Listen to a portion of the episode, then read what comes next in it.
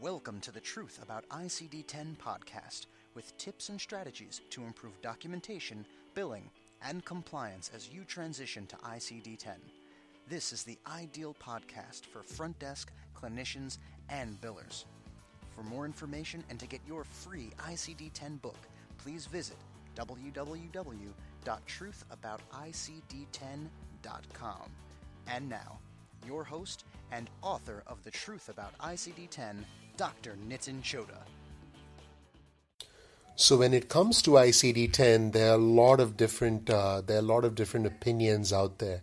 Some experts believe that you know you need to identify key obstacles, you need to identify gaps in the implementation effort, you need to have some sort of a planning committee, you need to um, you know you need to analyze the reasons for the change, you need to do uh, an impact analysis, and you need to create a very long, drawn out implementation plan. Now, while there's truth to all of this, while it's important to do, you know, a very high level analysis of of the extent of the change that needs to happen in your organization, while it's important to do a very detailed evaluation and an assessment of who's involved in the transition, whether you know whether it's front desk staff, clinicians, billing staff, all of the above, whether it's the clinic owners, whether it's high level management, whether there you know whether there should be one person in charge of ICD-10 or perhaps whether there should be cross training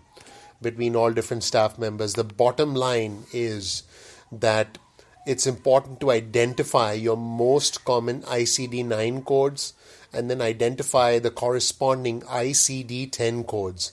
And once you can do that, you're now in a much better position because now you can find yourself in a position where you can uh, you can start to prepare um, for you know for the transition to the corresponding ICD 10 code. So you know a very simple example is you know let's say you're you're a physical therapist and uh, what you're doing is uh, you're trying to identify codes that uh, you know are common to you. Let's say you take the lumbago code. What you want to do now is identify the corresponding ICD 10 code and then start planning to integrate that into your documentation and your day to day workflow.